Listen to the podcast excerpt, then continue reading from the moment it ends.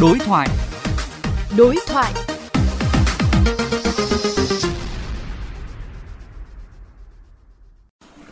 Thưa ông, Cục Hàng không đã có kế hoạch vụ cao điểm Tết Nguyên đán Giáp Thìn này như thế nào? Kế hoạch phục vụ cao điểm Tết năm nay được chúng tôi chuẩn bị từ rất sớm.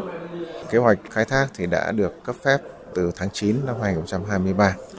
Chúng tôi cũng đã bám rất là kỹ và sát về cái nhu cầu hành khách qua từng tuần, từng tháng, từng quý để dự báo được cái nhu cầu thực tế trong dịp Tết năm 2024 này.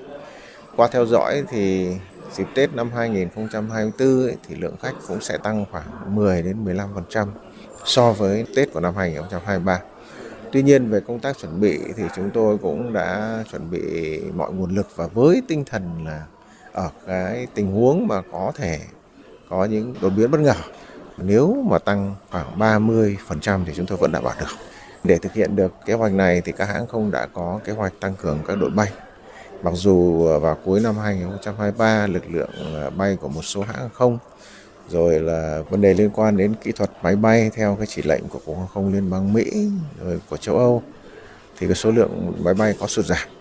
Nhưng mà với tinh thần là phục vụ tốt nhất, nhu cầu đi lại của người dân, thì Tết năm nay các hãng không cũng đã tăng cường bổ sung tàu bay theo cái hình thức là thuê ướt.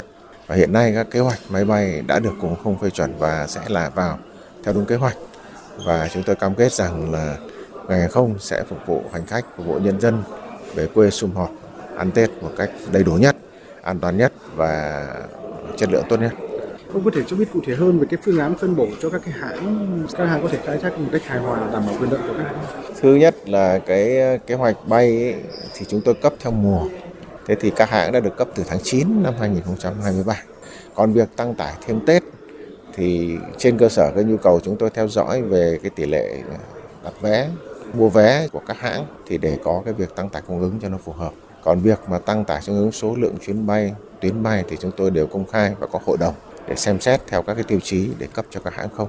Và hiện nay các hãng không đều triển khai một cách nghiêm túc các cái kế hoạch triển khai bay Tết. Như mỗi năm thì có thể có những thời điểm ở khu vực mặt đất có thể xảy ra cái tình trạng là ùn ứ khiến cho phương tiện khó hạ cánh. Vậy thì ờ, cục hàng không đã chỉ đạo họ có phương án đối với hai cảng không à, Nội Bài và Tân Sơn Nhất như thế nào?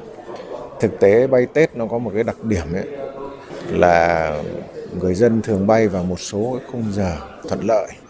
Cái thứ hai ấy là bay vào một số ngày sát Tết. Chúng tôi cũng đã phối hợp với các đơn vị, với các lực lượng của địa phương làm sao mà chúng ta đảm bảo được cái đi lại thuận lợi cho hành khách từ giao thông tiếp cận cho đến làm thủ tục trong nhà ga, rồi ra tàu bay? Trên không và vấn đề khi máy bay đến ở các địa phương, việc đón tiếp rồi đưa đón hành khách cho thuận lợi cũng là vấn đề chúng tôi bàn rất là kỹ. Và qua kinh nghiệm trong nhiều năm ấy thì các lực lượng hàng không chúng tôi ứng trực là 100% quân số thứ hai là các lực lượng tăng cường bổ sung những sinh viên của các học viện hàng không, của các trường đào tạo và các lực lượng như là đoàn thanh niên cũng sẽ tham gia đến nhà ga, sân bay để phục vụ hành khách.